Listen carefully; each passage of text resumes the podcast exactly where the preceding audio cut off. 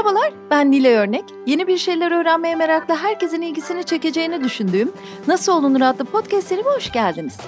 Bu seride mikrofonu mesleklerini ustalıkla icra ettiğini düşündüğüm insanlara yöneltip onlara aynı soruyu soruyorum. Nasıl olunur?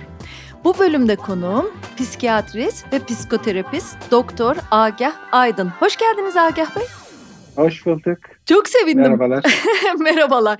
Agah Bey'le e, dün bir önden konuştuk. Dedi ki yani Nilay ben senin birkaç yayınını dinledim. Orada insanlar kendi kişisel hayatlarını, maceralarını da anlatıyorlar ama yani ben daha çok uzmanlık konuşmak isterim.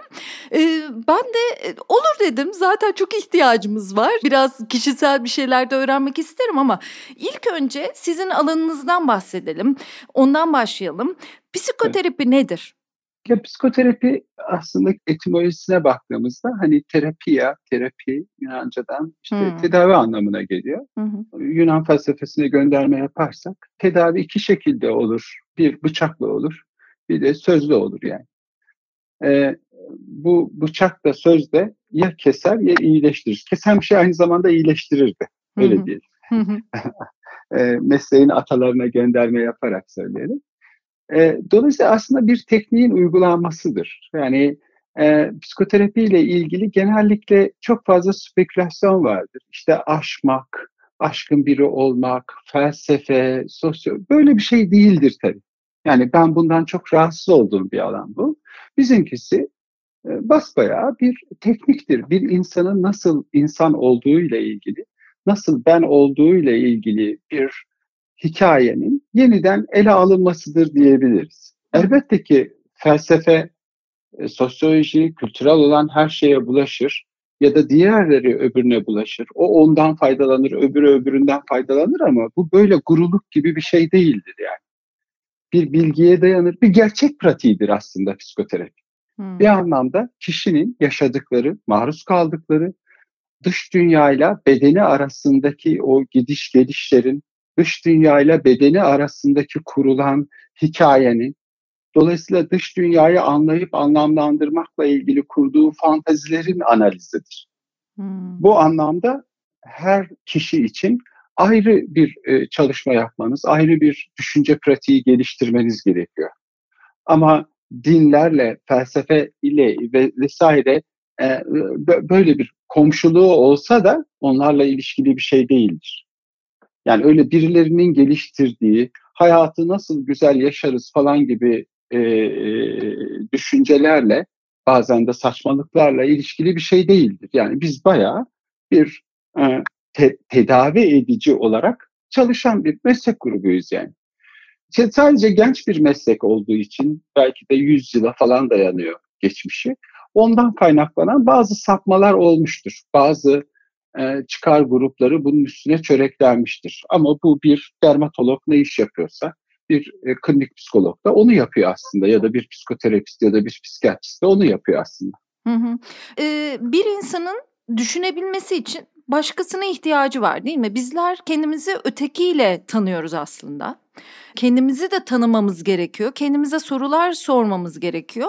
E, psikoterapistler kendimize e, doğru soruları sorma yöntemini de bize gösteriyorlar mı? Yani bu bir psikoterapist için tabii çok kabul edilebilir bir pozisyon değil. Hmm. Doğru soruyu sorabilmek, doğruyu bilmek anlamına gelir ki Hı Bu bir psikoterapisti başka bir yere taşır. Hı. İşte tehli- tehlike de burada doğuyor zaten. Yani terapistin bana sorular sordu, ben de doğruyu bildim. Yani o senden daha önce doğruyu biliyor muydu gibi bir soruyla karşılaşırız. Yok yok. Mesela size psikoterapi geldim. Ee, bir takım konuşmalar yapıyoruz muhtemelen değil mi? Ya da ben bir şey anlatıyorum. Siz ara sıra bana sorular soruyorsunuz. Ondan sonra ben o konuşmalardan yola çıkarak kendimi sorguluyorum ya da öyle söyleyeyim. Olan bu mu oluyor? E, aynen öyle. Yani belki biraz burayı inceltebiliriz. Sorgulamaktan ziyade aslında e, işte burada mevzu çatallanıyor. İnsanın doğuştan insan olmadığı gerçeğiyle karşılaşıyoruz.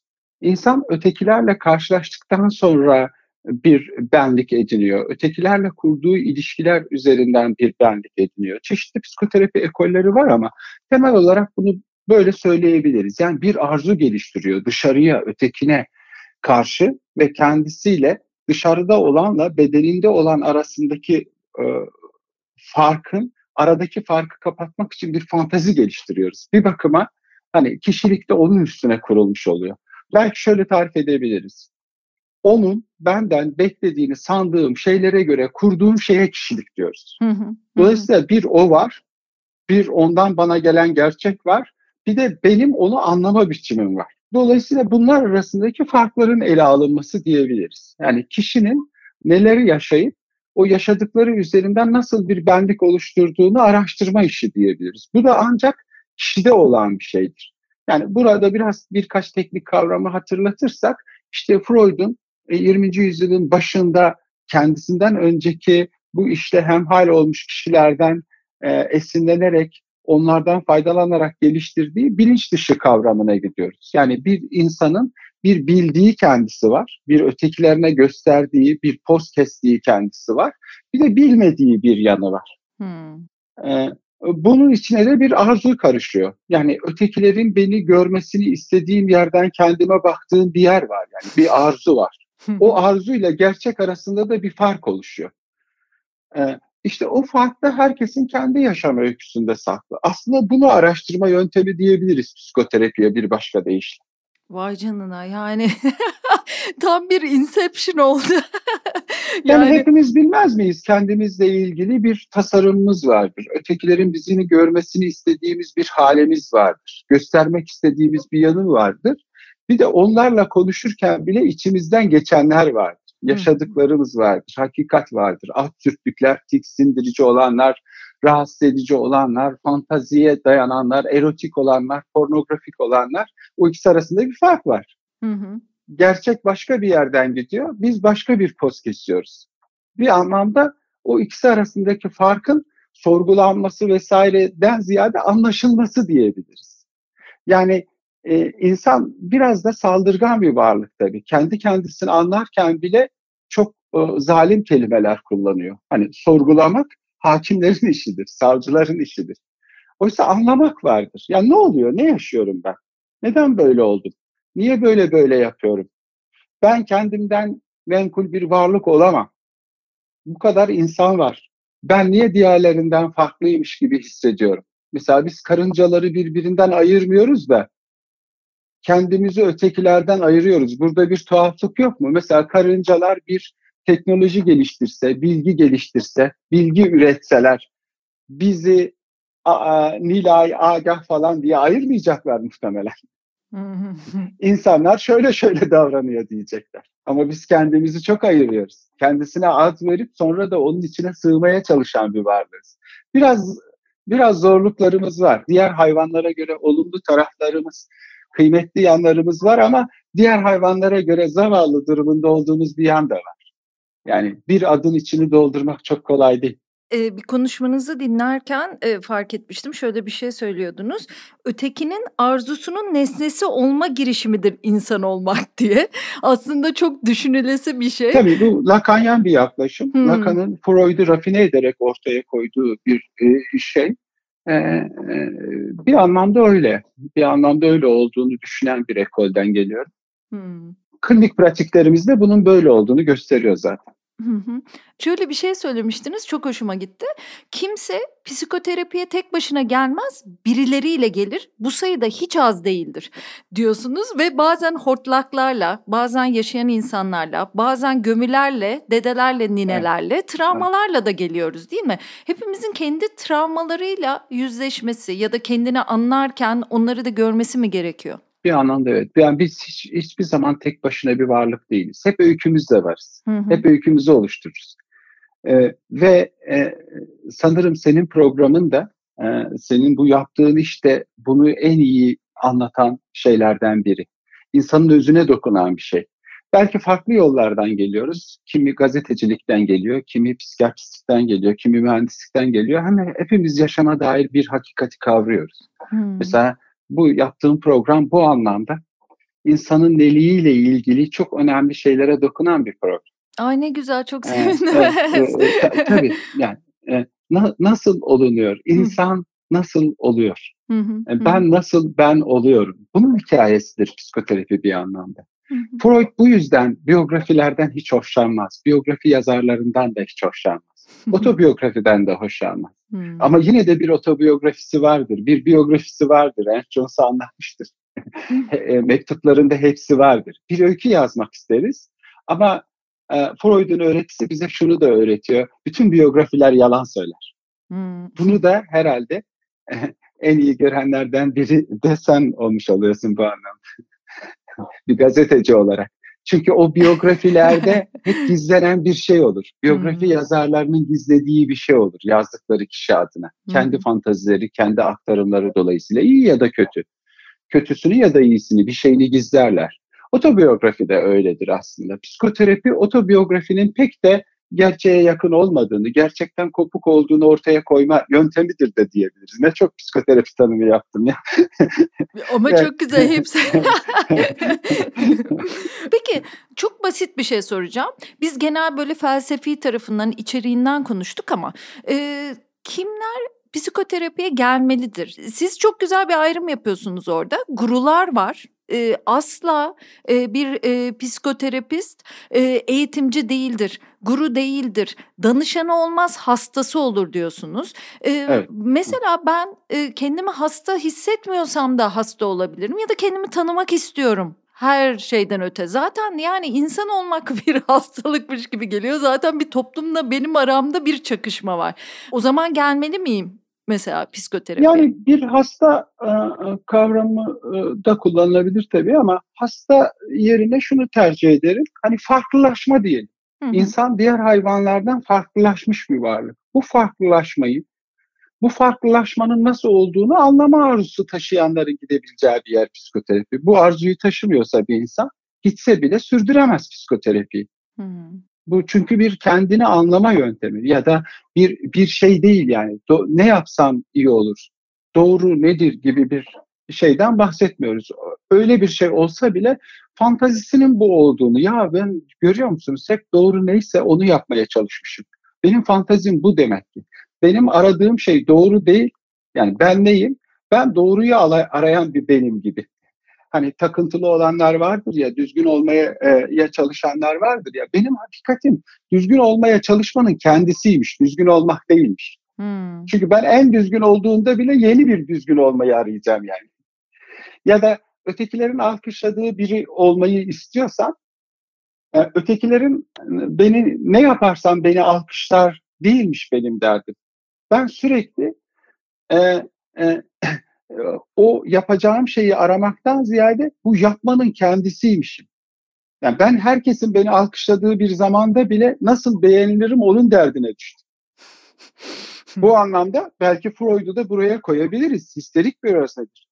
Histerik bir özne değilseniz, ötekinin arzusuyla ilgili bu kadar bir talebiniz yoksa niye kitap yazacaksınız? Ya bu bir hastalıktan değil bir oluş biçimi gibi düşünebiliriz. Evet. Hmm, hmm.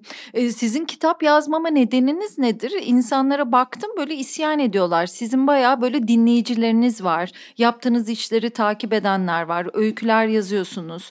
Ee, kısa metinler yazıyorsunuz. Onları böyle bayağı ilgiyle takip eden insanlar var ve sizin niye kitap yazmadığınızı hep soruyorlar, sorguluyorlar. Niye?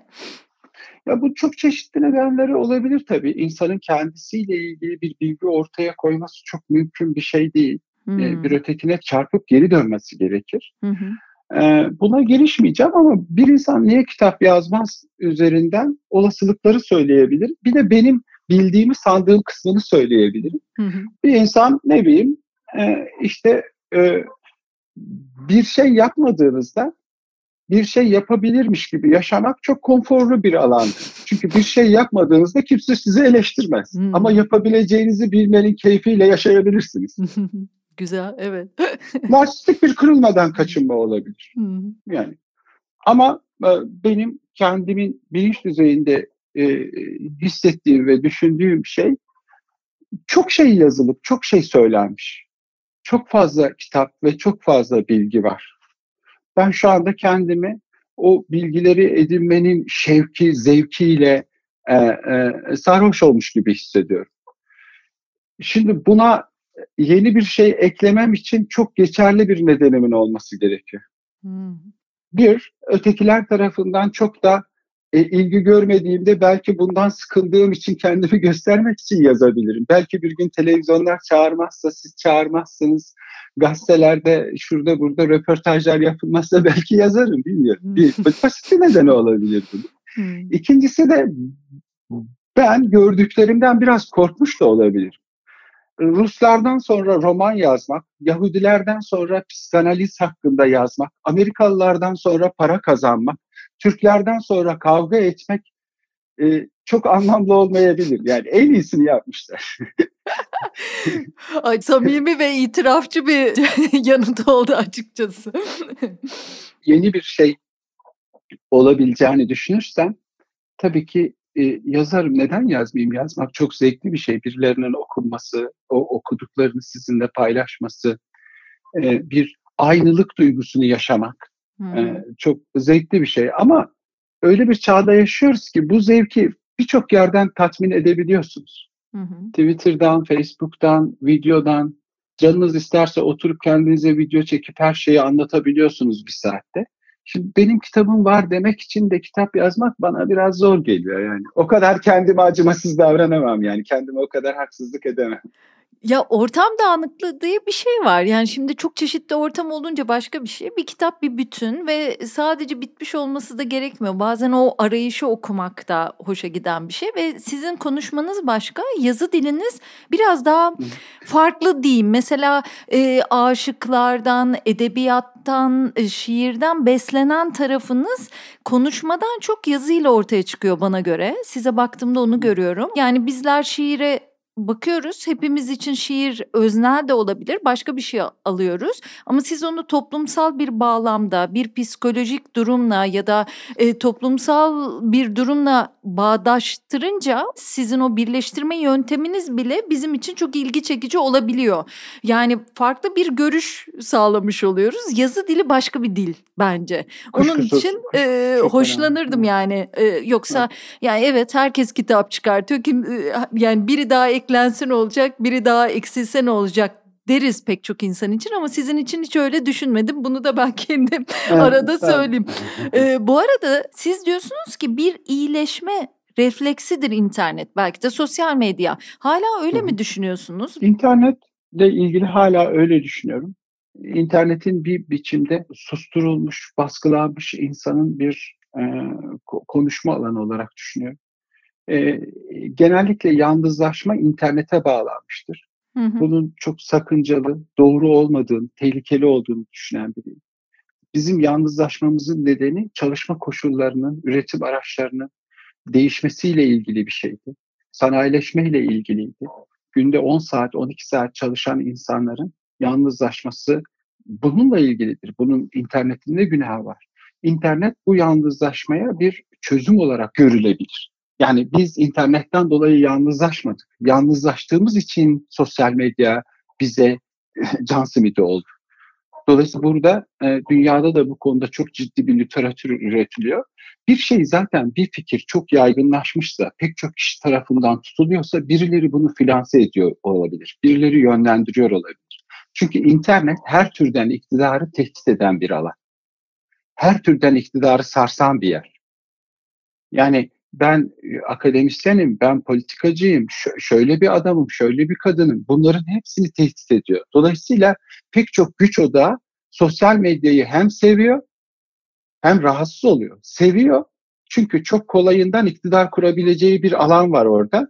Ama başkaları, gençler, çocuklar bunu yaptığında da tedirgin olur. Hı hı. Yani ne bileyim internet çok fazla işte e, sizin e, size saygısızlık etmem ama gazetecilik açısından bakalım. İşte çok fazla yalan haber var, işte yönlendirme var. Var, evet doğru. Bunun tek elden yapılması daha mı iyi bir şeydi? Yani evet. bir gazetenin bir iktidarın eline geçip onun bütün toplumu kendi kafasına göre yönlendirmesi mi daha iyi? Bu kakafoni mi iyi? Ben kakafoniyi tercih edenlerdenim. E, yani bir e, internet, sosyal medya kullanıcısı hiçbir zaman 20. yüzyılın e, e, e, çok böyle rahatsız edici kelimeler kullanmak istemiyorum ama 20. E, yüzyılın satın alınmış e, medyası kadar halka zarar veremeyeceğine inanıyorum. Yanılıyor olabilirim tabii. Zaman gösterecek. Hı hı. İnternet bence benim gibi sıradan insanların namusudur. Sahip çıkmamız lazım. Yani hiçbir zaman kaptırmamamız lazım. Ama bizim gücümüz buna yetmezdi de. Çok para kazandığı için sistem o yüzden elimizden alamıyorlardı. Çünkü hem mal sattığınız hem güç devşirdiğiniz hem de e, iktidarınızın tehdit edildiği bir enstrüman var. Bunu yönetmek çok zor ve şu anda zaten dünyadaki bütün iktidarlarda bunun şaşkınlığı ve tedirginliği içindeler. Ellerine yüzlerine bulaştırdılar. Yani Facebook'u kullanıyorlar, Twitter'ı işte yasaklıyorlar, serbest bırakıyorlar. Beceremeyecekler yani. Çünkü enstrüman teke indi. Vurduğunuz silahla vurulabilirsiniz. Belki de yanılıyorumdur bilmiyorum. Sosyal medya insanın e, onurudur bence. O, onu korumamız gerekiyor. Çünkü bütün bütün konuşmaktır insanı e, var eden şey. Söze dökmektir. E, e, güç karşısındaki en önemli gücümüzdür e, bu anlamda. Tabii yani ben size çok katılıyorum. Hani insan sözle kurulur diyorsunuz siz de. Ben de ona da çok inanan bir insanım. Bir de sosyal medya işte bizim e, mesleğimizi kaybettiğimiz bir dönemde bize can simidi oldu. Pek çok insanın tabii, iletişimine tabii. can simidi evet. oldu. Adaletsizlik içinde hissettiğimiz dönemde adalet varmış gibi yani birbirimizle en azından bunun iletişimini yapma aracı oldu. Bence de çok değerli. Bağışlayacağını düşünerek söylüyorum. Nilay Örnek gibi işte 20 yılını basına vermiş bir insanı işten çıkarak kontrol edemiyorsunuz işte. Hı hı. Sosyal medyanın varlığı sayesinde o yeteneklerini gene ortaya koyuyor, gene çıkıyor ortaya. Onun kadar dinlenemiyorsunuz. İşte sizin gazetelerinizin, televizyonlarınızın podcastleri onun gerisinde kalıyor. Tek başına sizi alıp geçiyor yani. Aga. Böyle, böyle, Ama bir dakika böyle, ben sizi e, şimdi utandım. hani böyle bir şeye sahip çıkmamız gerekir. ne kadar kıymetli bir şey düşünebiliyor musunuz? Para pul almadan alıyor, sizi silkeliyor.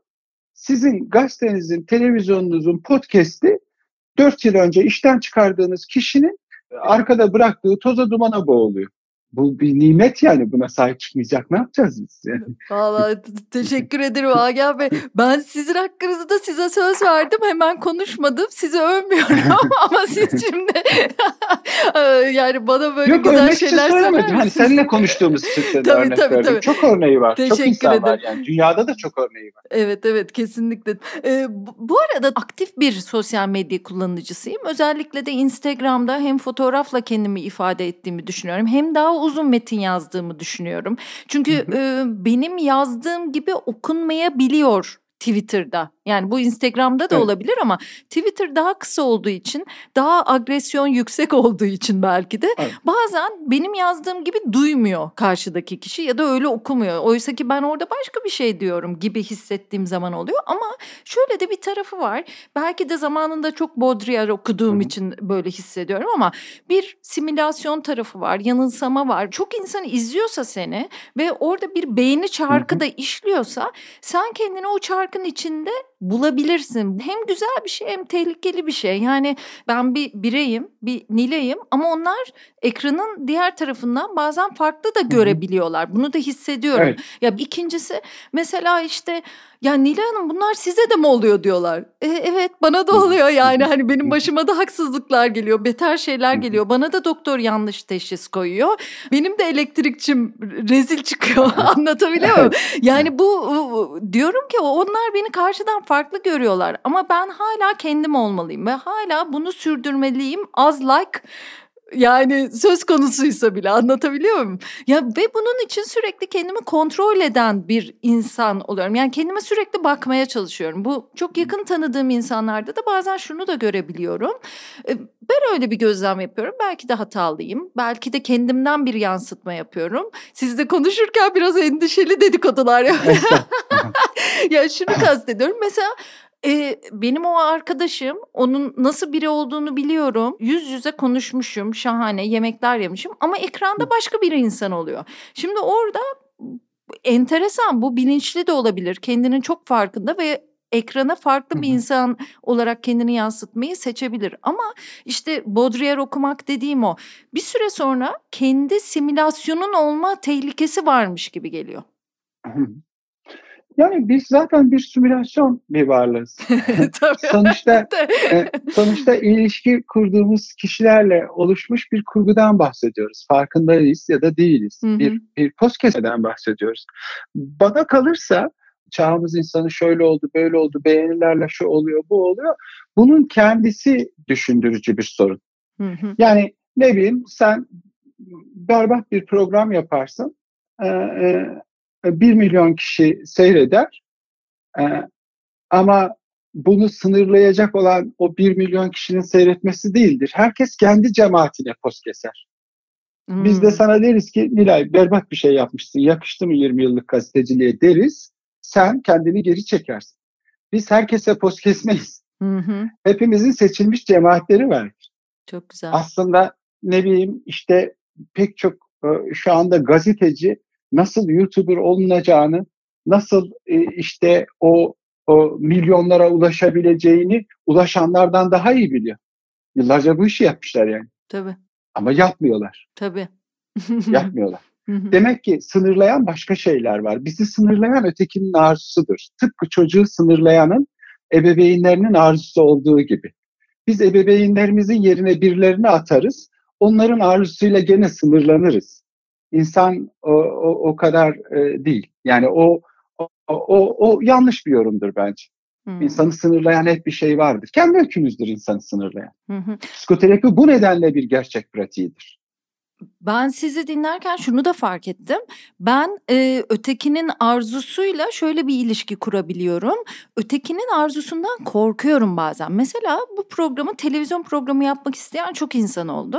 E, yani birini de çok ciddi düşündüm çünkü çok sevdiğim ve bu programın içeriğini yapmak istediğim şeyi sorgulamayı çok iyi anlayan biri tarafından geldi o teklif. Ama yine de çok popüler bir saatte canlı yayın falan olunca ben korktum. Neden korktum biliyor musunuz? Ötekinin arzusundan, televizyonun şehvetinden ve isteklerden. Çünkü bir süre sonra kendini o şeye kaptırıyorsun. İşte burada burada ötekinin arzusundan bahsederken bu herhangi bir ötekinin arzusu değildir. Hmm, Hepimiz evet. için tesadüfmüş gibi görünen ama rastlantısal olan ama belirlenmiş bir arzudur bu. Hmm. O rastlantıya yer yoktur. Aşkta, eh, beğenilmekte, sevgide, yaşamda rastlantıya yer yoktur. Evet tesadüflerle belirlenmiş bir rastlantısallık bu öyle diyelim biraz karıştıralım. Hı hı. Ama eh, bu öyle kendiliğinden her yöne kayacak bir şey değildir hani cibiliyeti deriz ya biz Türkçe'de. Evet. Yani o cibiliyet öyle ikide bir değişmez. Bellidir yani o. Hmm. Ee, Anadolu'da şey derler. E, koçluk kuzu kömdayken bellidir. Köm kuzunun doğduğu yerdir. Oradayken bellidir yani. Ötekiyi seçme isteği duyduğumu hissettim. Onun için genel izleyici, genel bir şey Seçeriz. beni korkutuyor. Evet, Seçeriz, tam dediğiniz tabii. gibi. Şimdi siz söylerken onu fark ediyorum. Ee, bir dakika, çok kalabalık bir öteki olmasın. Yani nasıl yansıyacağını evet, öyle değil, bilemem öyle değil ben. zaten. öyle değil. E çünkü insanız ve hamurumuz enteresan. Ya sonuçta ölüm karşısında çaresiziz. Evet. Ve bu arzu e, mutlak anlamda doyuma ulaş, ulaşmayacak.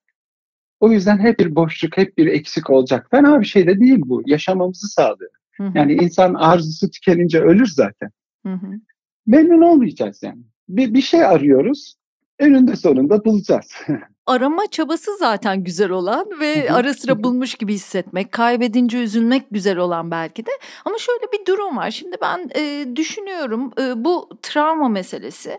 Kişisel travmalarımızdan bahsediyoruz. Travmalarla yüzleşmenin aslında e, gerekli olduğu ve iyi olduğu kanısındayım ben de. Siz herhalde tamamen öylesinizdir ve bunun için de uğraşıyorsunuz. Bunun için çalışıyorsunuz zaten insanlarla ilgili. Ama bir de şimdi bir toplumun içinde yaşıyoruz ve toplumsal travma travmaların çözülmemiş olması da bizi etkiliyor diye düşünüyorum. Hiçbir şeyimizde yüzleşemedik Türkiye olarak evet. gibi geliyor bana. Yani diyorsunuz ya hani e, psikoterapiye kimse tek başına gelmez. Ben bir de bütün toplumun e, şeyiyle travmasıyla gelmiş gibi hissediyorum. Pek çok insanın da bunu hissettiğini düşünüyorum. Yani burada e, sana söz verdiğim yaşam öyküsüyle ilgili programın formatına da atıf yaparak hani tamam, yapalım. bahsedeyim. Evet.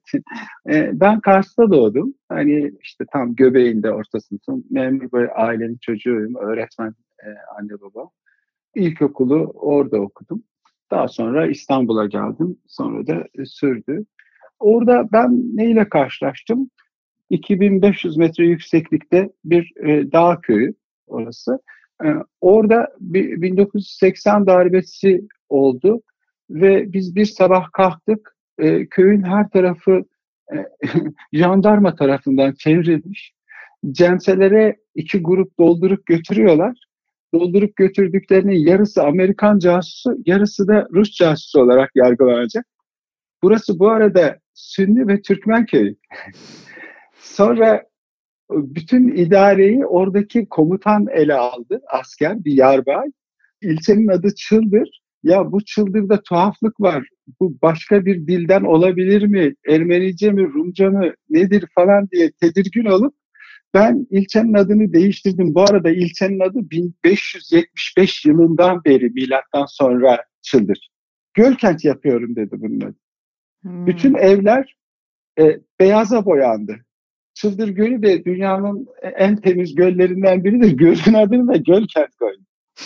Sonra, sonra bu Ankara'dan geri döndü. Ya böyle bir şey olmaz buna meclis kararı gerekiyor falan filan diye. Her şeyi düzeltti yani. Oradan benim aklımda ne kaldı?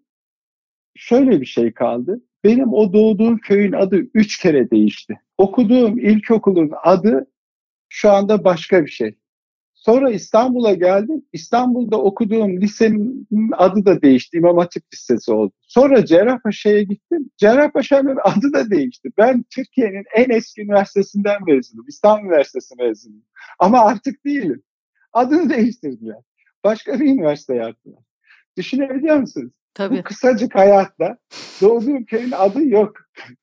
Okulun Doğduğum adı yok. Okulun adı yok. Lisenin adı yok. Üniversitemin adı değişti ya bir kitap okudum hayatım değişti diyen insanların ülkesinden yorulduk artık. Evet bu ülke çok şey verdi ama çok şey de aldı bizden. Ya bu kitapları ya hep birden okuyup ya da bir sonraki kitaba kadar değişmeyin bir sabredin. İkide bir değişilir mi? ben şimdi e, Cumhuriyet ilk kurulduğunda işte Fransızcayı benimsemişler. Biz köyde Fransızca okuduk. Sonra tabii ki doğal olarak lise ve üniversitede de Fransızca okuduk. Bütün hayatım boyunca bunun ıstırabını çektim ben. Bu sefer İngilizceye geçtiler çünkü sonra. Kaynak bulamıyorsunuz. Tıpta uzmanlık sınavına ben İngilizce girmek zorunda kaldım çünkü Fransızca kaynak yoktu. Belki zorlanırım falan diye İngilizce öğrenip İngilizce geçmeye çalıştım.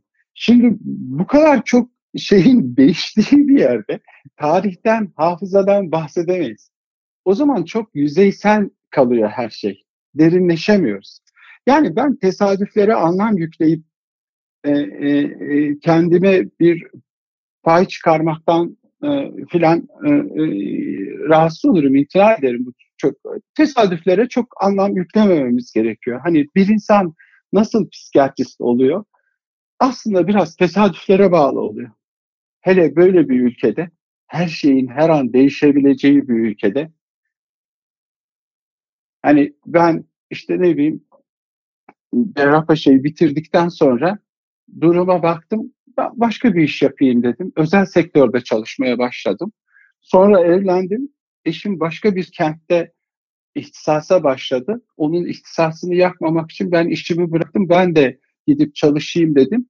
Ee, Hemşirelik Meslek Yüksek Okulu'na öğretim görevlisi olarak başvurdum. Önce kabul ettiler. Sonra Oradaki hemşireler bir doktordan öğretim üyeleri öğretim görevlisi olarak senden rahatsız olur diye vazgeçti. Ya. Hmm. o, olumsuz olabilir diye. Sonra bir sağlık ocağında çalışmaya başladım. 16 ay sağlık ocağında çalıştım. Kendi halinde biriyim. Yani aslında işte psikoloji okumak isterken tıp fakültesine girmiş. Sonra da psikiyatrist olurum diye düşünüp sonra da ya bu böyle olmayacak vazgeçeyim derken o 16 ayın işte 11 ayını falan geçici görevde geçirdim. Geçici görev artık hekim ihtiyacı mı vardı ben mi çok geçimsizdim bilmiyorum. F tipi cezaevine gönderdiler. F tipi cezaevinde bir ay çalıştım. Orada da mahkuma sigara tutuyorum diye vazgeçildi. Geri aldılar. Ondan sonra frengi lepra, frengi lepra da işte genel eve falan bakıyorsunuz. Genel eve gittim. Bütün kadınlardan zorunlu işte simir almak zorundasınız. Onların muayenelerini yapmak zorundasınız. Ben de bu zorla olamaz. İsteyenler olsun dedim. İsteyenlerden sinir alacağım dedim. Hiçbiri kabul etmedi. Ondan sonra oradan da aldılar. Sonra başka bir ilçeye gönderdiler filan. Hani o o e, meşhur hikayemiz var ya yaşar ne yaşamaz diye. Sonra SARS ortaya çıktı. Şimdi korona günlerindeyiz ya. SARS'ta Kapıkule'ye gönderdiler. İşte kapıdan girenleri kontrol ediyoruz. Ee, onların ateşlerine bakıyoruz. SARS da şimdiki gibi değil. O 3-4 kat daha öldürücü bir hastalık. Ee, sonra vizyon programında şeyleri çekmişler. Bize gelip Kanada'dan gelen bir kadın numarasıyla yanında tercümanı işte ben SARS'ım diyor. O zaman da SARS'ın tanısı 37'nin üstüne çıkmamışsa SARS değildir. Ben de ülkeye aldım. Sonra akşam televizyonda kendimi gördüm. İşte doktor bir şey olmaz dedi. Maskeyi çıkardı diye gösteriyor. Vay. Şimdi burası önemli. Bak nasıl bir ülkede yaşadığımızı anlatmak için söylüyorum. Vali yardımcısı aradı. Hocam böyle bir şey olamaz. Nasıl yaptınız bunu? Ben dedim ki bize gelen talimat böyle 37 derecenin e, üstünde olmayınca SARS değildir diye. Açığa aldılar beni. Açığa almak hani memuriyette çok e, hoş bir şey değildir. Görevden alınmış oluyorsun yani. Hmm. Ondan sonra akşam televizyonda konuşulurken e, programda Uğur Bey'in, Uğur Dündar'ın programı oradaki bir enfeksiyon hastalıkları profesörü Koca Üniversitesi'nden dedi ki ya bu bir, bir sürü yerde çekmişler bu arada. Cerrahpaşa'da, Çapa'da falan her taraf rezalet gösteriliyor. Sadece şu Kapıkule'deki doktor doğru yaptı dedi. Doğru olan bu dedi. Sabah kalktım. Bana müdürlük, müdürlük teklif ettiler. Hayır. Hakikaten Hayır güzelmiş. Dedim, ben tıpta uzmanlık sınavına girdim. İşte o şekilde psikiyatriye geçtim. Yani bu tesadüflere anlam yükleyemem tabii. Hmm. Nasıl o hafıza her şeyin bu kadar hızlı değiştiği bir ülkede yaşamanın zorlukları var. Çok yüzeysel. Yukarıdaki entelektüel tabaka da çok ince.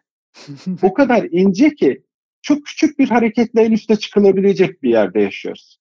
Bilmiyorum sorumu çok saptırmak istemem ama her şeyin bu kadar değiştirildiği, hiçbir şeyin kökleşemediği, hiçbir şeyin derinleşemediği bir yerde yaşıyoruz. Hı hı, hı.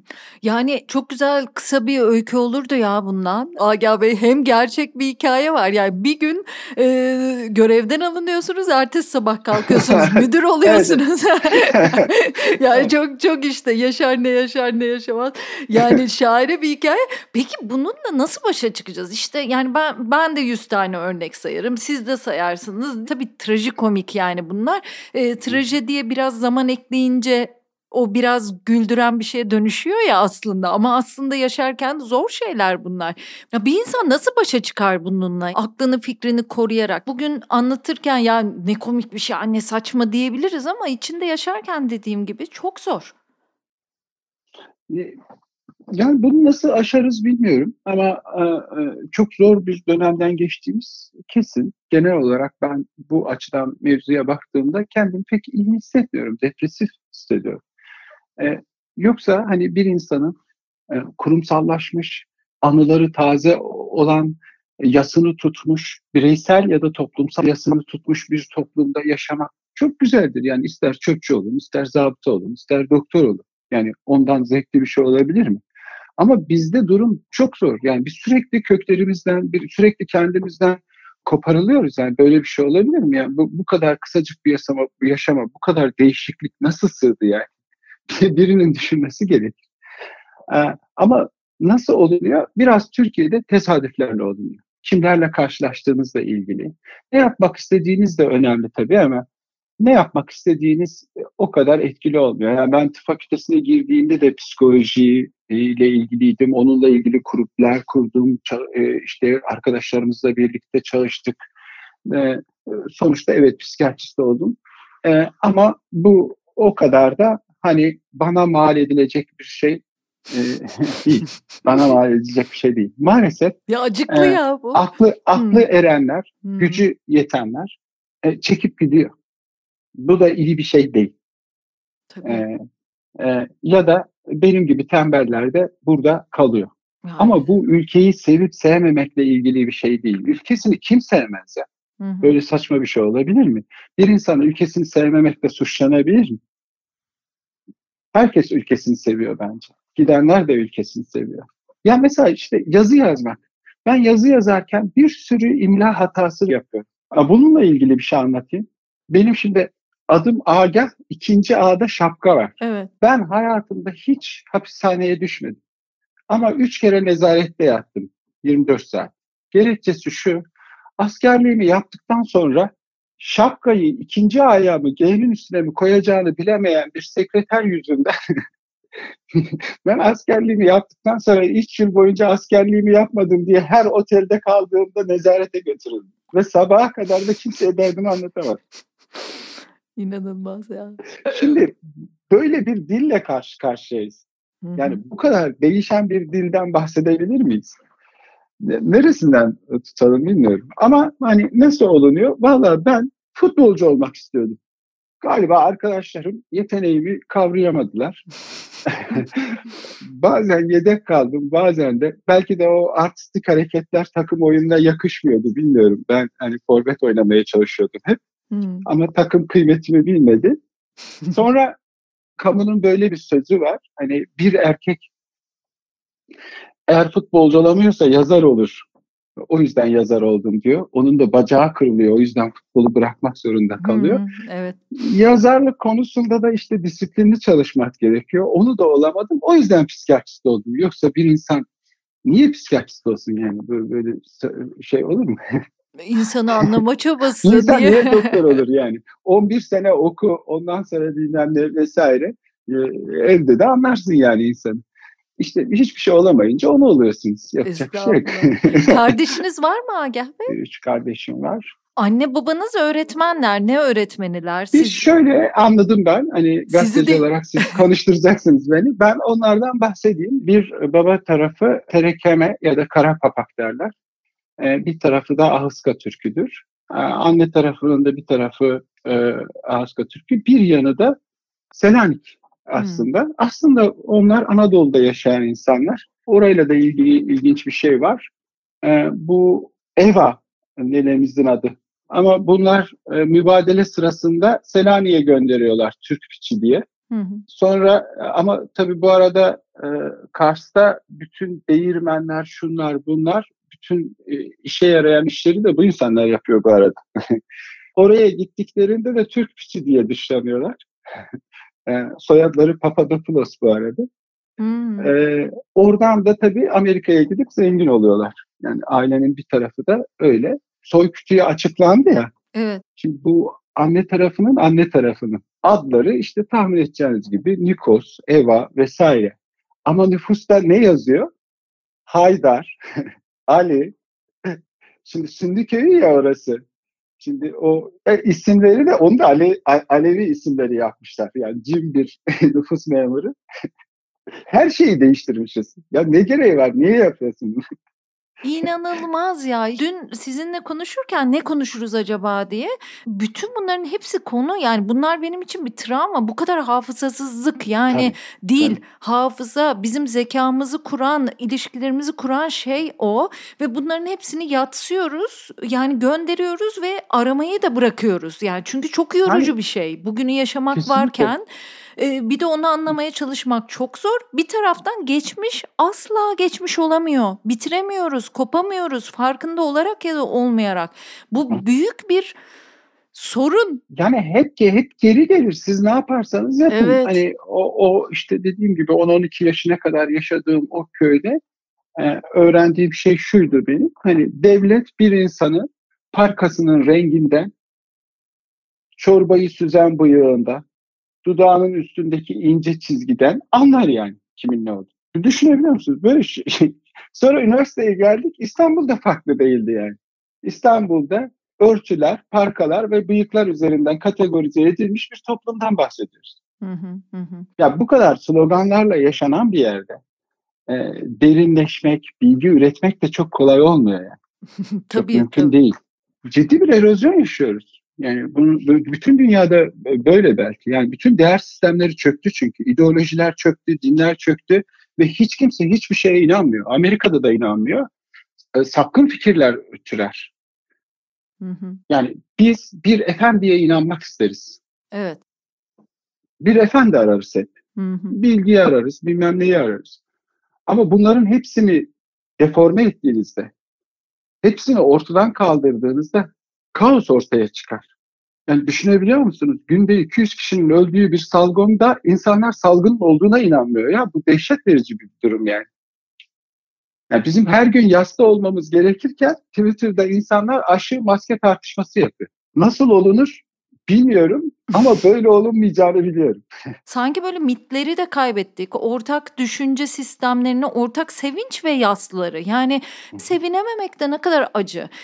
Ben bütün bunlardan sürekli nasıl kurtulacağımı, nasıl kendimi iyi düşünen, sağlıklı düşünebilen ve sağlıklı karar verebilen bir birey olarak tutabileceğimi çok merak ediyorum. Yani üretici olarak, yaratıcı olarak bir işler yaparak bundan kurtulmaya çalışıyorum. Şahsen kendi çözümüm bu oluyor ama kilitleniyorum, yapamıyorum. Yani bir hükümet yetkilisi şöyle diyebiliyor, evine ekmek götüremeyen insan mı var? Yani İzmir depreminden önce bunu duyduğumda ben günlerce buna üzüldüm. Yani düşünmek, sinirlenmek değil. Yani nasıl empati kurulamaz? Evine ekmek götüremeyen insanları ben burada görüyorum yani. Yani sokağa çıktığımda görüyorum. Ondan sonra insanların işte İzmir depremi oldu. Daha yeni yakın şeyi söylüyorum. İnsanlar pandemi döneminde evsiz kaldılar ve ne yapacaklarını bilemediler. Suçlu gene onlar oldular. E, pandemiye yakalanan suçlu tıp mensupları istifa edemiyorlar, e, zam yapılmıyor, ailelerini göremiyorlar ve e, soruşturma açıldı daha yeni pandemi kapan doktorlara.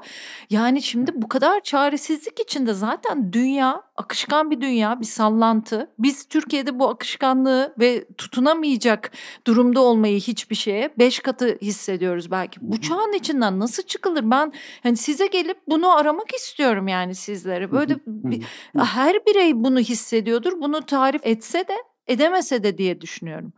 Yani aslında senin vurguladığın bu yaz mevzusu bu işte. Hani siz ekmek bulamamak bir insanı e, çok e, e, zorlar, acı çektirir. Ama e, e, acınızın öteki tarafından görülmemesi, insan ötekinin arzusunu arzular ya, ötekinin arzusunu da kendisini görmek ister dedik ya, hı hı hı. o öldürür işte. Ötekinin gözünden düşmek öldürür insan. Hı. O zaman toplum işte sağlık çalışanları kendi kayıplarının yasını kendi aralarında. Ekmek bulamayanlar kendi kayıplarının yasını kendi aralarında bir meslek edinme vaadiyle üniversitelere gidip işsiz kalan gençler kendi yaslarını kendi aralarında tuttuğunda o zaman toplum parçalanmış olur, hücrelere bölünür. Evet. Yani nasıl hmm. ki bireyi kaybettik, kaybetmek hani birinin ölmesi demek gibi değil de fantazilerimizin de kaybı olarak düşünürsek bireyi hastalandıran kaybettiklerinin ne olduğunu fark etmemek, kaybının yasını tutamamaktır. Bu da ötekilerle mümkündür. Hani burada kaybın yerine konmasından bahsetmiyoruz. Yoksul bir ülke olabilirsiniz, gençlere iş veremeyebilirsiniz. Yoksul bir ülke olabilirsiniz, e, yoksullara ekmek veremeyebilirsiniz. Bu mümkündür, olmuştur, tarih boyunca da olmuştur. Ama bunun yok sayılması toplumu böler, parçalar. Yasını tutmak ister çünkü, kaybının yasını tutmak ister. Hı hı. Ama günümüz ideolojisi de, günümüz zamanı da kaybı olmamış gibi yapma eğiliminde. Yani psikoterapi insanların kaybını yerine koymaz ben şu olamayacağım, bu olamayacağım, şunu yapamayacağım, yaşlandım. Bununla yüzleşmektir. Ancak o zaman umut edebiliriz. Yani kaybettiklerimizi sabitlersek, yok sayarsak değil, sabitlersek, evet biz şunları şunları kaybettik, şurada şurada hata yaptık dersek insan yeni bir fantazi geliştirebilir. Hmm. Yoksa e, hayat çökmez tabii. Hiçbir şey çökmez yani. Dünya da çökmez. Yaşamda hiç durmamıştır. Bizden daha zor e, şeyler yaşayan kuşaklar vardır. Belki de tarihin en rahat kuşağıyız biz. En rahat yaşam biçimi olan kuşağıyız. Dünya hiç bu kadar iyi olmamıştı. Ya biz bir kere şiddetin ne olduğunu biliyoruz. Kadına şiddetin ne olduğunu tarif edebiliyoruz. Kınayabiliyoruz. Savaşı kınayabiliyoruz. Çok önemli bir dönemde yaşıyoruz. Ama hayalleri yıkılan, fantazileri çöken ideolojilerine, arkadaşlarına, dostlarına, hayata, işine karşı ideolojileri çöken, fantazileri çöken insanların birinin tanıklığına ihtiyacı var. Ya bu çöktü önümüze bakacağız ama önümüze bakabilmek için çökeni görmemiz gerekiyor. O yüzden toparlamak çok zor bence. Hmm. Yani yastayız. Nasıl bir yastayız? Düşünebiliyor musunuz? Her yıl 230 bin, 250 bin insan yurt dışına gidiyor. Bunlar bizim arkadaşlarımız, dostlarımız. Bu insanların anneleri, babaları var bu ülkede. Onlar da zor durumdalar. Yani niye bu kadar insan dışarıya gidiyor? Bir, dışarıdan bize bu kadar insan gelmiyor. Tabii. Yani bir kökeni kabul mü etmemiz gerekiyor? Ben sanırım bir, bir kabul etmekte yani bu tavrı, e, empatisizliği e, ya da yani şey yok sayılmayı hep inkar etmeyi e, bünyem onu tercih ediyor ve yani bazen bazı şeyler yazdığımda insanlar diyor ki hala mı şaşırıyorsun? Çünkü evet yeniden acı çekmek, yeniden o süreci, acı sürecini yeniden yaşamak pahasına ben kendime hep şöyle e, buluyorum.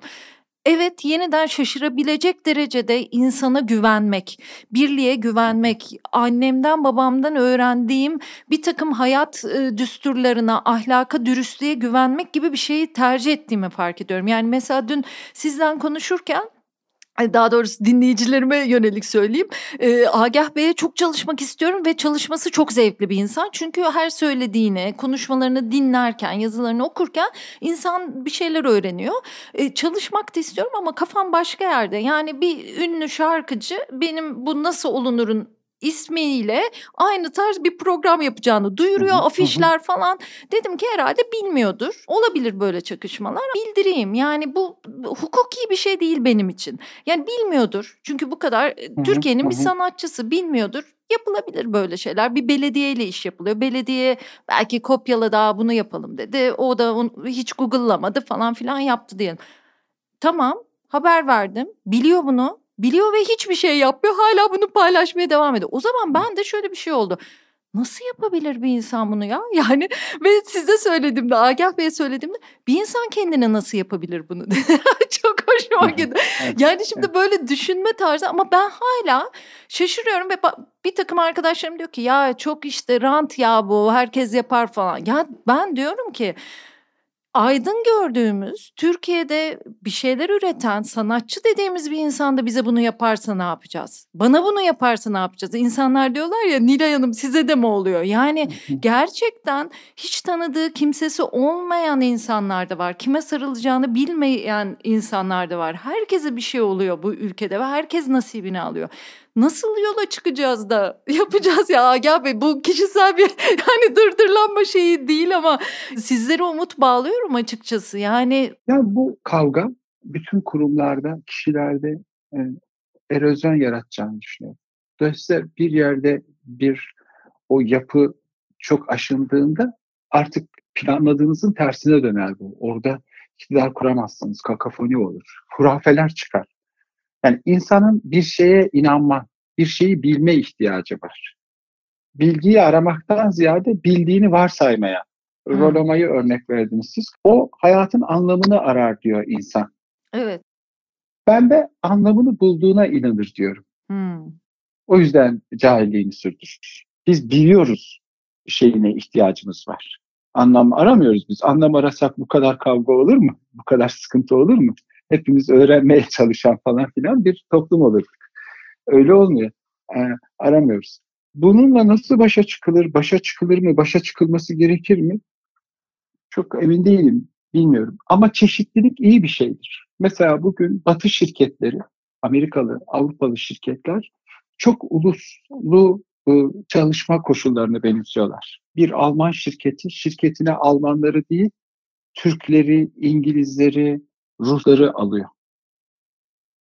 Çünkü o farklı farklı bireyler insanın neliğiyle ilgili kendisini duvara çarpıp geri dönmesini sağlar. Kendisini anlamasını sağlar. Hmm. Yani insanın tek bir fikri varsa tek bir oyuncağı olan çocuk gibi davranır. O zaman da o fikirler çok coşkulu olur, kabarmış olur ve onu serinletmesi de zordur. Hmm. Kurtulmak için tek çareniz dünyaya açılmak, insanlara açılmak, birbirimize açılmak ve konuşmak. Ama bu teknik olarak mümkün müdür, değil midir bilmiyorum. Hani teorik olarak mümkün görünüyor. Ama bir insan ne kadar içe kapanırsa, e, ne kadar az okursa, ne kadar az öğrenirse tek bir kitap okuyunca da hayatı değişir hakikaten. O zaman da bizim hayatımızı zehir eder yani. Ne olur tek bir kitap okumayın yani. Evet. Ya bir de sokaktaki karşılaşmalar e, önemli aslında değil mi? Yani eğer e, açık fikirli insanlarsak. Mesela işte Bekir Bey'le konuşurken Bekir Ağırdır'la e, o en büyük e, problemin yaptıkları bir araştırma e, sonucunda e, adaletsizlik ve huzursuzluk olduğunu söylemişti. İnsanlar bu ülkeden en çok adalet istiyorlar ve huzur istiyorlar. Ve yine de bir umutlu tavır ortaya koymuştu. E, şöyle ki aslında sokakta bizler karşı karşıya gelsek e, yukarıdan yansıtıldığı kadar kutuplaşmış değiliz. Yani sokakta daha ilişki kurulabilir bir ortam var. Sen e, mütedeyyin bir insan olabilirsin. Diğeri çok açık olduğu düşünülen bir insan olabilir. Ama karşı karşıya yüz yüze geldiklerinde tahayyül edilen kadar sert bir çatışma yok aralarında aynı yerde yaşıyoruz gibi bir şey söylemişti. Ben biraz o karşılaşmalara inanıyorum. Bir de işte başkasında kendini tartmak da önemli bir şey. Bunun içinde karşılaşmak gerekiyor. Bu edebiyatta olabilir, şiirde olabilir ya da sokakta olabilir diye düşündüm. Yani şey tabii ben de katılıyorum. Yani bizim bu kadar parçalı bir yapıda olmamız da çok düşündürücü. Yani biz bir de sanayi devrimi falan hani kenarından teğet bile geçmemişiz doğru evet. Ya. Anlaması gerçekten çok güç. hani bir köylü kentli farkı bile yok. Yani 100 yıl önce tamamı köylü olan bir toplumdan bahsediyoruz. Çok değil ya iki kuşak yani. 100 yıl önce tamamı köylü.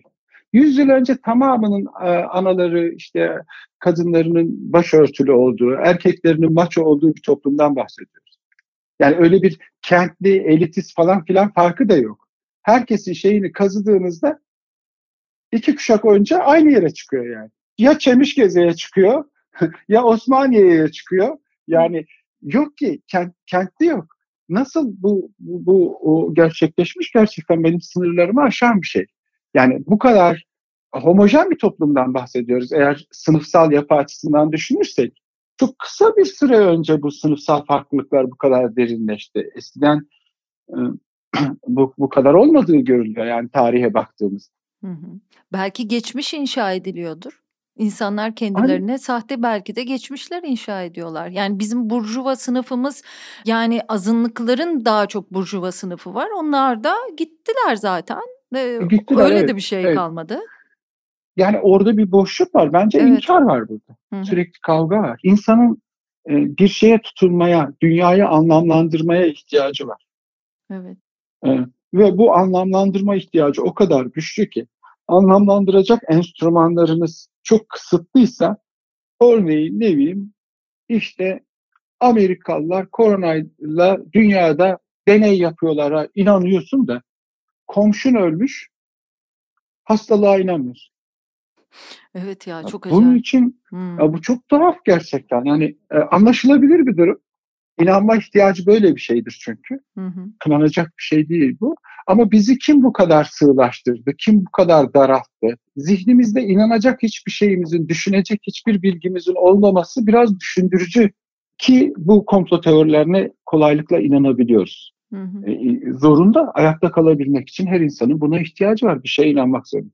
Bir de inanacağı her şeyin de deforme olduğu anlamına geliyor bu. Tabii.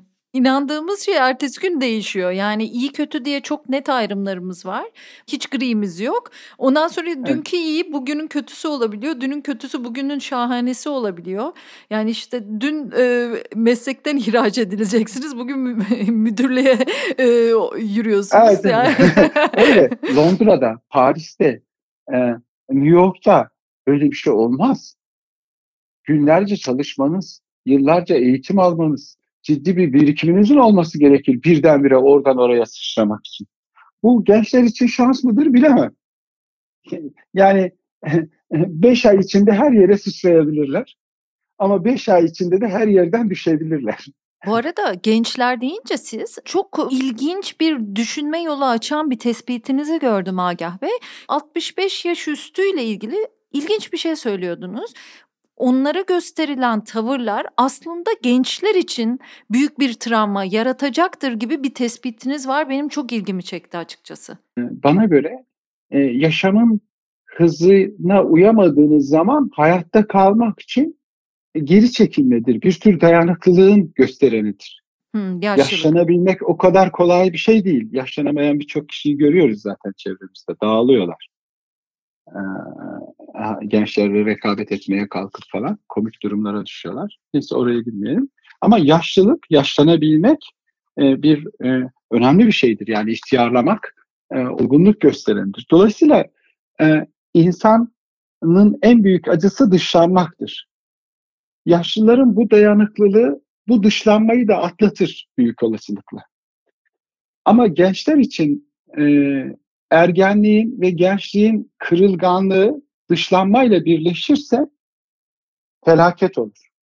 Şu anda e, senin de hatırlattığın gibi yaşlıların dışlanması yaşlılara çok koymaz öyle diyeyim. Ama gençleri mahveder. Çünkü bu ne anlama gelir? Bu kaybedersem, güçsüz olursam, başarısız olursam mahvolacağım demek. Bu da toplumu daha bencil, daha saldırgan, arkadaşlarını, eşini, dostunu, sevgilisini, karısını, kocasını harcamasına götürür. Çünkü başarılı olmak için ötekilerini harcamakta bir beis görmez. Yaşlıların dışlanması yaşlılardan ziyade gençleri, geleceğimizi mahveder. Depresyon gibidir yaşlılık. Depresyon da öyledir. Bir tür direnme biçimidir yaşamın hızına. Hmm. Darian Leader'ın sözünü de söyleyelim senin benden istediğin gibi olmayacağım demenin yoludur depresyonda. Yaşlılık da öyledir. Hayatın benden beklediği gibi olmayacağım demenin bir direnme biçimidir. Çirkinlik gibidir yaşlılıkta depresyonda. Çirkinlik de öyledir. İktidarın talebi hep güzelliktir. Çirkinlik de ben senin talep ettiğin gibi olmayacağım deme biçimidir. Bir tür direnme biçimidir yani. Bizden bekleneni vermemek direnme biçimidir. Ama gençlik biraz burada kırılgandır. Vay. Geçenlerde televizyonda seyrediyorum. SMA'lı çocukları olan ebeveynler e, eylem yapıyorlar. Bizim çocuklarımızın ilaç paraları aşırı yüksek. Devletin bize yardım etmesini bekliyoruz diye. O sırada bir polis geliyor. Bir babaya diyor ki e, duyar kasma burada diyor. Yani tabii bütün kalabalık mahvoluyor. Zaten böyle e, tüyler diken diken yani duyar kasma denilen e, babanın oğlu öldü. Aynı gün. Hı hı. Yani ben zaten o duyar kasma ya insan diyorum ki nasıl bu kadar e- empatisiz olabilir? Yani siz bazı terimlere böyle duyar kasma, boş yapmak, farkındalık, gıcık olmak, öylesine takılmak hı hı. gibi fiillere e, takıyorsunuz değil mi? Yani dil her şeydir. Biz dille var olan varlığız. Dil belirleyici bir şeydir. Hı hı. Hani deliler Lacan'ın deyimiyle söyleyelim dil tarafından işgal edilmiştir. Onlar bir şey söylerler ama kelimelerin anlamı yoktur. Hmm. Kelimelerle durum arasında bir bağlantı yoktur. Rastgele konuşurlar, biz anlam yükleriz delillerin söylediklerini. Uzun süre dinlediğinizde orada bir bağlantı olmadığını görürsünüz. Anlatmak istediğiyle sözcükler oturmaz. Aslında nevrotik insan ya da normal insan diyeceğimiz varlık da e, bir şekilde dilin içinde yaşar. Dil bizim ne yapıp yapmayacağımızı belirler iktidar dildedir yani bir anlamda. Tabii. Dolayısıyla dil dil değiştiğinde her şey değişmeye başlar. Dil ilk nerede değişti? Dil ilk 1980'lerde değişti. Entelektüellere entel diye dalga geçmeye başladılar. Hmm. Orada her şeyi kaybetmeye başladık. Sonra hakikaten entelektüeller gitti, bize enteller kaldı. Aynesi iştir kişinin değil. Laftır. Peynir gemisi lafla yürüyor yani. Her şeyi laf belirliyor. Değil mi? Biz hep sözlere itibar ederiz. Sözün bu kadar deforma olması neleri düşündürebilir? Lider'e gönderme yapayım gene. Şimdi biz na- nasıl bakıyoruz mevzuya? Mal canın yongasıdır. Bir başarı elde ettiğimizde de kefeni yırtmaktan bahsediyoruz. Ya çok güzel, doğru. Evet. Mal canın yongasıdır diyoruz. O zaman bizim dinimiz, imanımız para olmuş haberimiz yok. Ölümsüz oluyoruz para kazanınca. Çok enteresan. Evet. O zaman bakmadığımız yer bizi kontrol ediyor. Bakmadığımız yer neresi? Sözcüklerimiz, sözlerimiz. Şimdi mal canın yongasıdırsa, para kazandığımızda da kefeni yırttığımızı sanıyorsak, dolar yükseldiğinde bakmadığımız yerden gidersiniz. Her şeyi döviz kuru belirler yani. Dil belirliyor dikkat ederseniz. Adaletin, sevginin, huzurun, mutluluğun içi boşaltılınca birden nasıl çöküyor Tabii, tak diye böyle. Dil boşaltılıyor önce. Yani dil nerede boşaltılmaya başlandı? Yeşilçam'la boşaltılmaya başlandı. Yeşilçam'da nasıl boşaltıldı? Biz Türkan Şoray kanunlarıyla büyüdük. O şu demekti. Öpüştüğünü veya seviştiğini bildiğimizi bilmemezlikten gelme filmleriydi onlar. İşte psikanaliz de buna dayanıyor zaten. Bakmadığımız yerden kuruluyoruz. Bakmadığımız yer neresi? Ötekilerin cinsel organları, cinselliği. Aklımız hep orada. Bakmadığımız yer bizi belirliyor. Yoksa burada erkeklikten, kadınlıktan bahsedilmiyor tabii. Buradaki ne bileyim erkeğin işte hormonlarıyla falan filan ilgili bir şey. Böyle sığlaştırmalar yapıldı ya cinsellik üremeyle ilgilidir. Çağımızda çok sık kullanılıyor. Bu işte bir şey. Bir kere e, hormonlarla ilgili bir şey değildir. Cinsellik arzuyla ilgilidir, düşünceyle ilgilidir. Hormonların da etkisi vardır tabii. Yani erkek olmak bir fantazi çerçevesinde gerçekleşir. Kadın olmak da bir fantazi çerçevesinde gerçekleşir. Kadın olmamıza, erkek olmamıza, kendimize bakmadan dünyayı, hayatı anlamamız mümkün değil. Hmm. İşte bakmadığımız yer hep kurguluyor bizi. Malcanın yongasıdır diyoruz, kefeni yırtmak diyoruz. Paraya bakıyoruz yani ama bakmıyormuş gibi yapıyoruz. Sonra o bizi belirliyor politik yaşamımızı. Vaka sayısına bakmıyoruz. O bizi belirliyor. Günde 200 kişi ölüyor. Hep bakmadığımız yerden kuruluyoruz. Ne kadar güzel bir tespit. E, şimdi ben bunu biraz daha düşünmek istiyorum da böyle evet. bir duraksama ihtiyacı e, duydum hakikaten. Nasıl bakacağızı düşündüm hemen söyleyince. Yani farkında olmadığı şeye insan bakamaz ya. Bazı şeylerin farkında değiliz. O zaman ötekine bakacağız. Ötekinde onu gördüğümüzde mi kendimizin de farkına varacağız gibi bir şeyler düşündüm. İşte yakın zamanda nereye bakmadık? Azerbaycan-Ermenistan savaşı var. Hmm. Bu savaşı Ruslar belirliyor. Bakmadığımız yer Ruslardı. Gene bakmadık. Bu kadar uyanık olmak hani şey gibi geliyor bazen. Hani ormanda böyle e, hayvanlar kendilerini tedirgin hissederler ya bir ceylan huzursuzluğunda olmak da etkileyici bir şey. Bir çıtırdı duyuyorsun anında bütün kasların geriliyor ve etrafa bakıyorsun. Biraz kendimi bazen öyle hissediyorum. Çünkü ya işte savaş oluyor. Kime bakmak zorunda olduğumu araştırmalıyım bir modern birey olarak. Ondan sonra bana bir şeyler söylüyor iktidar. Ne söylüyor? ve aslında ne demek istiyor? Onun farkında olmalıyım. Evet. Bana birileri sayılar veriyor. Aslında gerçek sayıların ne olduğunu ben bulmak zorundayım. Tepki göstermek zorundayım ve e, dediniz ya işte e, aralarında kayıpları olan doktorlar e, yaslarını bir arada tutmak durumundalar hücreleşiyoruz. Ben demek istiyorum ki doktorlar ben sizi de görüyorum. Evine ekmek götüremeyenler ben sizi de görüyorum. Bir şeyler de aslında yapmak istiyorum demek istiyorum. Yani o kadar bilinçli bir birey olmak istiyorum. Birlikte yara sarmak istiyorum, sarılmak istiyorum. Ee, bütün bunları yapmak isterken de yani merhamet yorgunluğunu falan bıraktım onların şeyini. Hani duyarsızlaşmayı bıraktım. Birden bazen de böyle sistemim çöküyor. Yani ben evet. kendim neyim neredeyim? Kendimi nasıl arayacağım? Bulacağım? O ben, eksikliğimi nasıl bulacağım? oluyorum. Zor bir dönemde yaşıyoruz. İşte mesleğe ilk başladığımızda hastalarımız gelirdi. Tedavilerini planlardık falan falan filan. Ee, psikiyatristliği kastetmiyorum psikoterapist olarak değil de aile hekim olarak çalıştığım dönemleri kastediyorum. Sonra hastadan onam alınmaya başlandı. Şimdi şöyle düşünün. Apendisitiniz var, apendektomi olacaksınız. Yani ameliyat olacaksınız. Doktor size diyor ki şu şu riskleri var imzalarsan seni ameliyat edeceğim diyor. Hmm, yani evet, sen seçeceksin diyor. Evet. Hı-hı. Değil mi? Şimdi biz e, aşı olacak mıyız, olmayacak mıyız vesaire günde 200 insan ölüyor ve bazıları diyor ki ben maske takmam, aşı olmam, şu olmam, bu olmam diyor ve buna da halkın karar vermesiyle ilgili bekliyoruz. Bu bir zulüm. Yani biz seçme özgürlüğü adı altında bir zulme maruz kalıyoruz. Ya ben ne bileyim apendektomi olmam lazım mı, olmamam mı lazım? Yani bu ben sorumluluğu senin üstüne yıkacağım.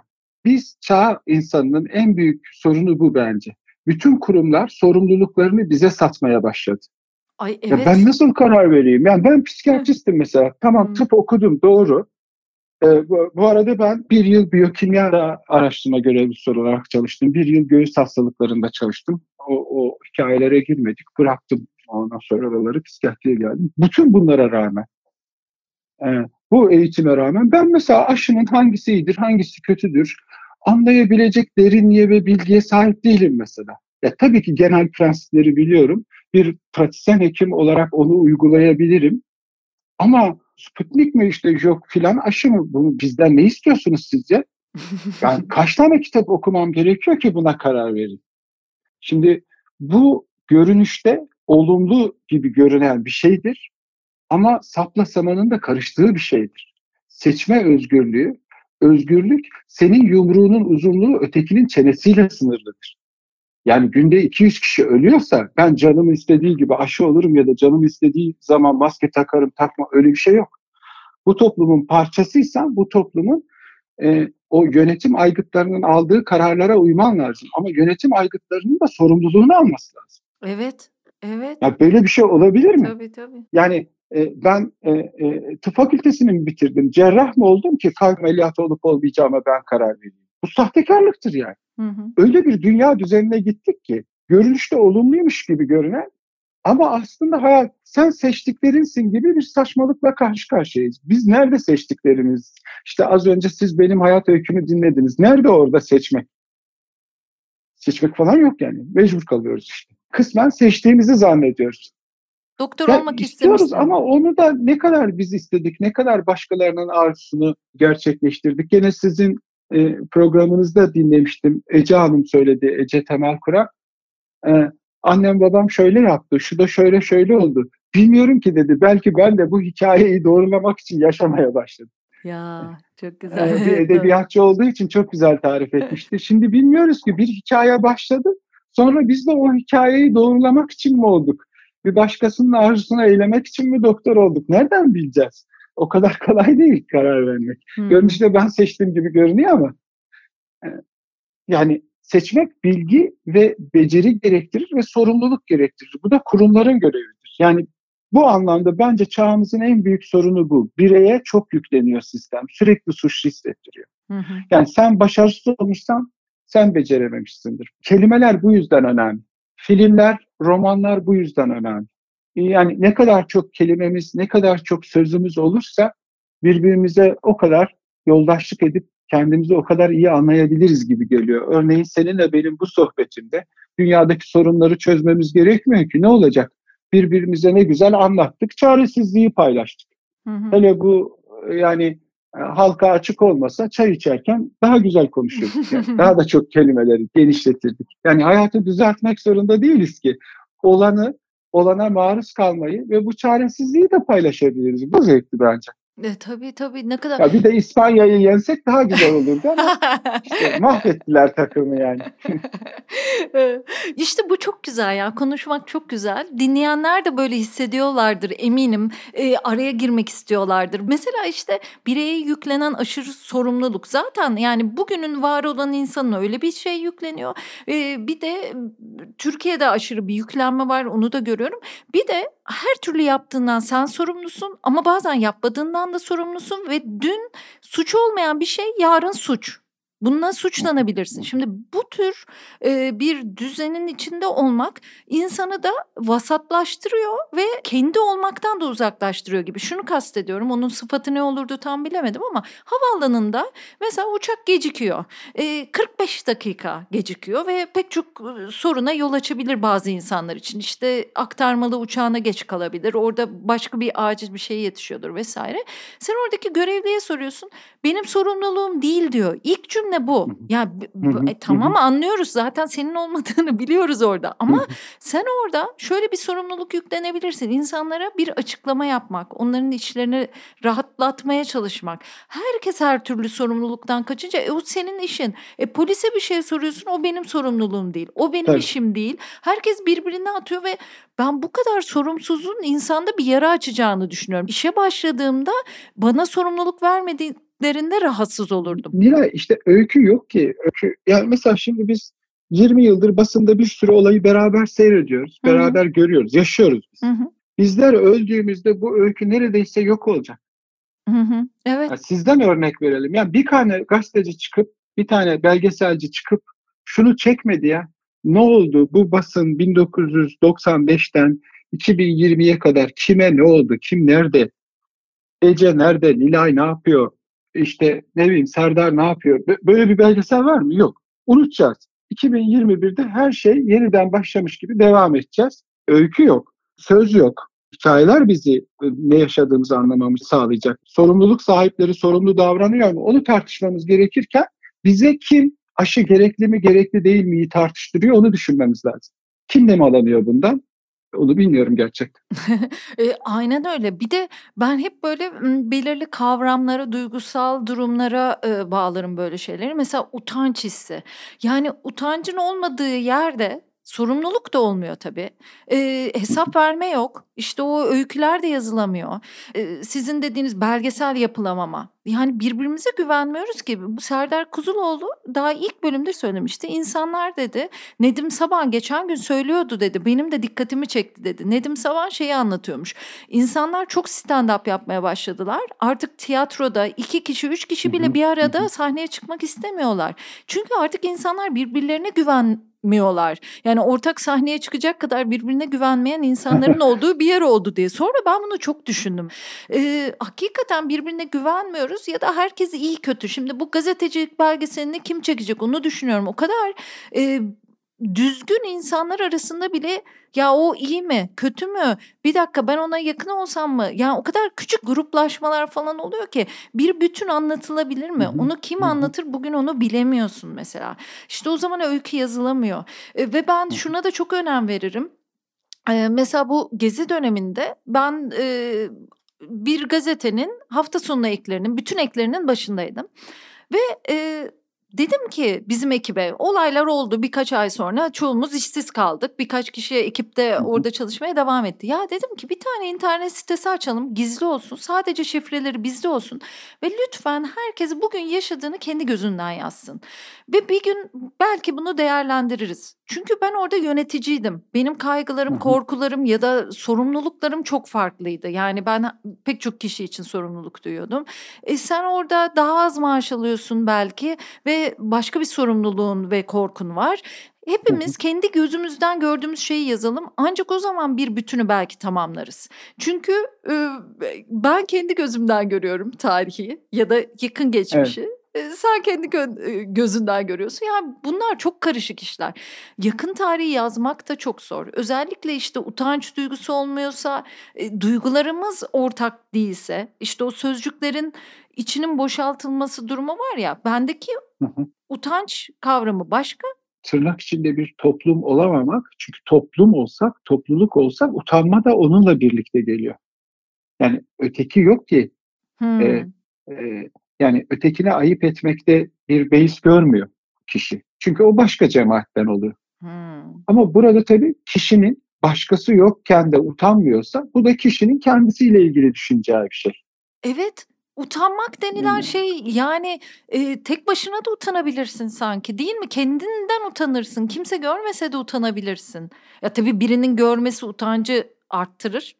Çok kişinin e, görmesi işte daha da başka, arttırır. Ba- başkası görmezken de utanabiliyorsak o zaman utanç utançtır. Ama burada bazıları utanmaz, bazıları utanmıyor diye e, toplum yaşamı rastlantıya ya da şansa bırakılamaz. O yüzden topluluklara ihtiyaç var. Derneklere, örgütlere, sivil topluma, devletin örgütlenmesine, bir arada olmamıza o yüzden yasa ihtiyaç var.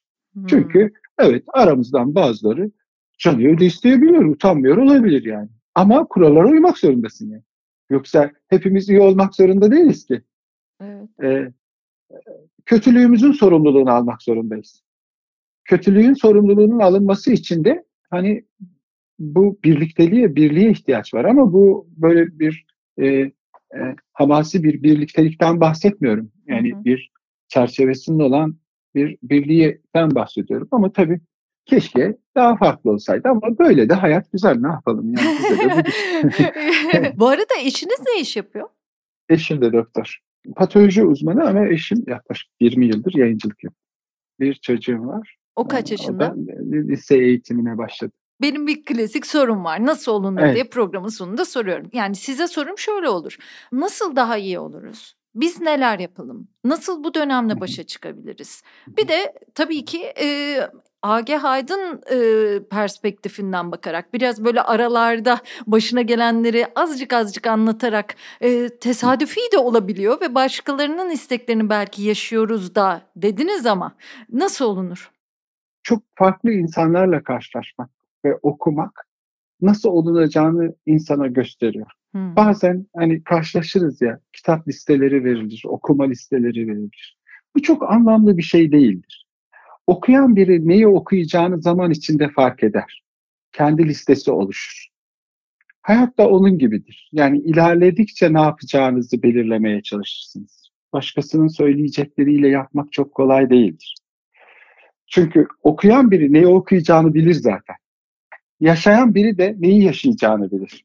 Tabii burada tesadüfleri yok saymamak gerekiyor. Yani bazı hocalar vardır, bazı arkadaşlar vardır. Eksen değiştirtir insanı. Anlamayı kolaylaştırır bazı karşılaşmalar. Benim yaşamımda da böyle karşılaşmalar oldu. Bu eğitiminden ne e, Cerrahpaşa Tıp Fakültesinden, Bakırköy'den ne de yurt dışında gittiğim kongrelerden, işte kurslardan, şunlar bundan değil. Bir hocam sayesinde gerçek anlamda e, psikanalizle tanışıp anlama fırsatı buldum.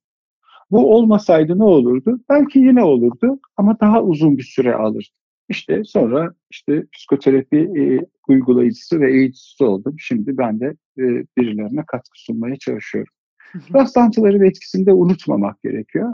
Ama rastlantının etkisini hafifletmek için e, çok okumak, çok dinlemek, farklı insanlara şans vermek, e, e, sahip olduğu fikre tutunmak yerine e, onu biraz silkelemekte fayda var. İnsanın bir fikrinin olması çok kötü bir şeydir. Hmm. Çünkü Anadolu tabiriyle söyleyeyim, insanın bir fikri olması bokunda boncuk bulmuş tavuğun dramına benzer. Alıp kaçarsın onu sağa sola. O iş öyle olmuyor. Yani insan e, diğer insanların da kendisi gibi bir canlı olduğunu hiçbir zaman unutmamalı. E, herkesten çok şey öğrenilebilir. Bu hangi meslekte olunursa olunsun ben insanın önünü şu ya da bu oranda açabileceğine inanıyorum. Bazı fırsatları biz görmeyiz bile. Ben çok yaşam öyküsü dinliyorum. Bazen insanlar çok zor e, ve sıkıntılı yaşamlardan geldiklerini zannederken hiç saymadıkları bir teyze, hiç beğenmedikleri bir amca, hiç beğenmedikleri bir komşunun oğlu onlara ilham kaynağı olabiliyor hiçbir şey rastlantı değil yani bir taraftan.